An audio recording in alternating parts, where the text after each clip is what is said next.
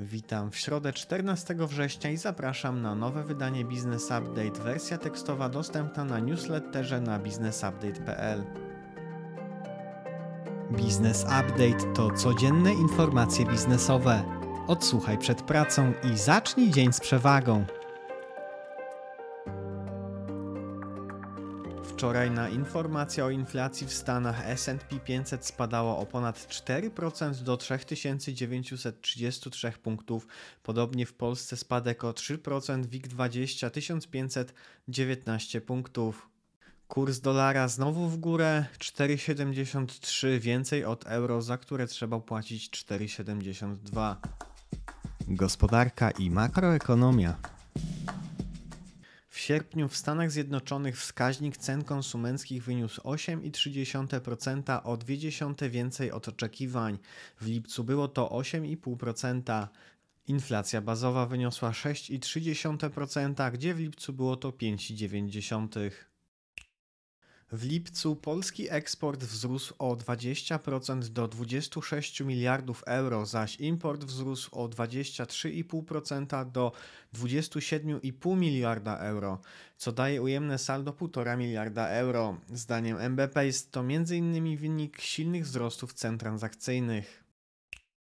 Amerykanie złożyli oficjalną ofertę na budowę w Polsce elektrowni jądrowej. Ambasador Mark Brzeziński oraz prezes Westinghouse Polska Mirosław Kowalik przekazali raport koncepcyjno-wykonawczy w zakresie współpracy w obszarze cywilnej energetyki jądrowej. W raporcie czytamy, że projekt zakłada budowę sześciu wielkoskalowych reaktorów opartych o amerykańską technologię. Budowa elektrowni ma zaangażować około 8 tysięcy pracowników. Rząd zadecydował o podwyżce płacy minimalnej dwa razy do 3490 zł brutto od 1 stycznia i do 3600 zł brutto od 1 lipca. Jest to wzrost kolejno o 16,20% w ujęciu rocznym. Stawka godzinowa od 1 stycznia wynosić ma 22,80, a od 1 lipca 23,50.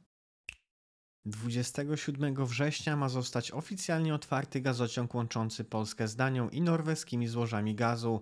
Koszty inwestycji znane będą po rozliczeniu projektu Baltic Pipe. Szacunkowe wydatki uprzednio ustalono na 1 600 milionów euro. Informacje biznesowe. Od 26 września T-Mobile zacznie stopniowo wyłączać sieć 3G na terenie Polski. Jako cel spółka podaje odzyskanie zasobów częstotliwości pod nowe technologie. Telekom podał, że T-Mobile zacznie proces wygaszania sieci w wybranych powiatach na południu Polski. Orlen przedłużył o 4 lata umowę sponsorską z Polskim Związkiem Piłki Siatkowej. Koncern Orlen pozostanie sponsorem reprezentacji kobiet, mężczyzn i wszystkich wiekowych kategorii. Orlen także planuje budowę farmy fotowoltaicznej o mocy prawie 5 MW na terenie głównego zakładu produkcyjnego w Płocku. Energia ma zostać wykorzystana na własne potrzeby. Z kolei Orlen Deutschland planuje inwestycje 100 milionów euro w budowę 434 szybkich ładowarek do samochodów elektrycznych w 868 punktach ładowania, głównie w miejscach już istniejących stacji paliw. Punkty ładowania figurować mają pod marką Orlen Charge. Spółka planuje zatrudnić 25 specjalistów z dziedziny elektromobilności.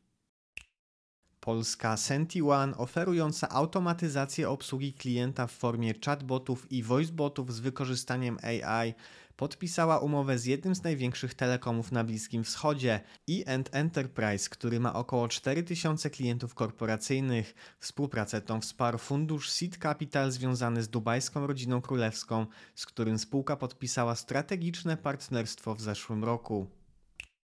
Przychody polskich linii lotniczych LOT w zeszłym roku spadły o 300 milionów złotych do 3 miliardów 100 milionów.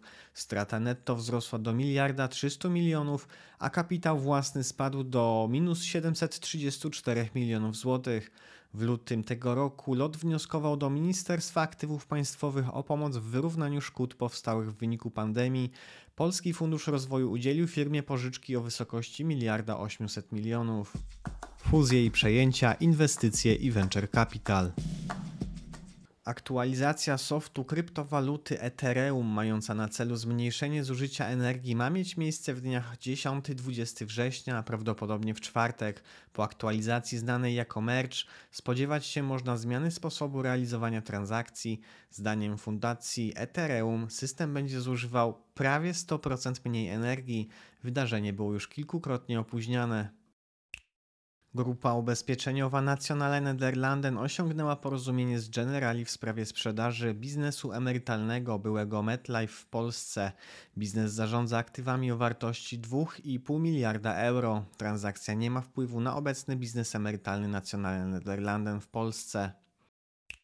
Reef Factory, tworzący inteligentny system i urządzenia Internet of Things do zarządzania akwariami, pozyskał 12 milionów złotych w rundzie seed m.in. od funduszu Upper Ventures. Dzięki pozyskanym środkom spółka ma poszerzyć ofertę o nowe urządzenia, stworzenie linii suplementów chemicznych, rozwój software'u do akwariów oraz rozpocząć pracę nad nową linią produktów dedykowanych akwarystyce słodkowodnej. Spółka portfelowa Abris Alsendo inwestuje w czeską Zaslat, zautomatyzowaną platformę dostaw paczek. Działanie ma przyspieszyć międzynarodową ekspansję. Rozważane jest również wprowadzenie platformy Zaslat na sąsiednie rynki środkowoeuropejskie. Spółka Sunroof Lecha Kaniuka pozyskała 70 milionów złotych w rundzie finansowania przewodzonej przez fundusz Klima Energy Transition Fund.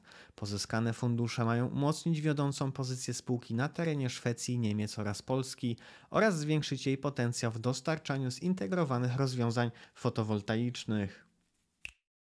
Polska spółka EduTech, Software Development Academy oraz węgierski CodeCool ogłosiły fuzję. Spółki tworzą hub szkoleniowy w zakresie cyfrowych umiejętności i pozyskiwania pracowników w branży IT. Firma obecna jest w ośmiu krajach i przewiduje, że zajmie się szkoleniem od 15 do 20 tysięcy osób rocznie. Spółka Inelo zajmująca się telematyką i zarządzaniem transportem należąca do funduszu Innowa przejęła od grupy TransEU firmę Fire TMS, oferującą także systemy zarządzania logistyką. Wartości transakcji nie ujawniono, założyciele firmy pozostaną na pakiecie 19% spółki. Prawo i podatki. Rząd przyjął projekt nowelizacji ustawy o obszarach morskich Rzeczpospolitej i administracji morskiej. Celem nowelizacji jest m.in. uproszczenie procedur oraz wprowadzenie ułatwień dla inwestorów farm wiatrowych. Zmianie ulegną przepisy dotyczące wydawania pozwoleń na wznoszenie lub wykorzystywanie sztucznych wysp, konstrukcji oraz urządzeń w obszarach morskich oraz przepisy dotyczące udogodnień dla kabli i rurociągów. Ministerstwo Rozwoju i Polityki Społecznej opracowało projekt ustawy, która ma ułatwić zatrudnianie obcokrajowców. Ustawa zapowiada m.in. pełną elektronizację i likwidację barier w udzielaniu zezwoleń. Elektronizacja ma się odbywać przy wykorzystaniu systemu teleinformatycznego Syriusz. Na początku przyszłego tygodnia przedstawiony ma zostać projekt unijny dotyczący jednolitego rynku w czasie kryzysu. Propozycja Komisji Europejskiej ma zawierać środki wywierania presji na państwa członkowskie, przyspieszoną procedurę przeciwnaruszeniową oraz specjalny organ Rady złożony z Komisji Europejskiej i państw członkowskich. Firmy będą miały obowiązek udzielania informacji o strategicznych produktach. Może na nie zostać nałożony obowiązek pierwszeństwa produkcji na rzecz Unii Europejskiej. Wiadomości rynkowe. Według Grant Thornton hipotetyczny zysk spółek WIG20 skurczył się około 4 miliardy w związku z cyklem podwyżek stóp procentowych trwających od października zeszłego roku. Po wrześniowej podwyżce o 25 punktów bazowych stawka referencyjna wynosi teraz 6,75%. Według badania ARC Rynek i Opinia odsetek Polaków korzystających z przynajmniej jednego programu lojalnościowego wynosi 62%. Jest to wynik o 13 punktów wyższy niż w ubiegłym roku. Najpopularniejsze programy lojalnościowe są własnością Biedronki 35% wskazań oraz Orlenu 18% wskazań. To już wszystkie informacje na dziś. Życzę Państwu owocnej środy. Jeżeli nasz serwis jest dla Państwa w jakikolwiek sposób pomocny, będziemy wdzięczni za polecanie go dalej. Do usłyszenia jutro.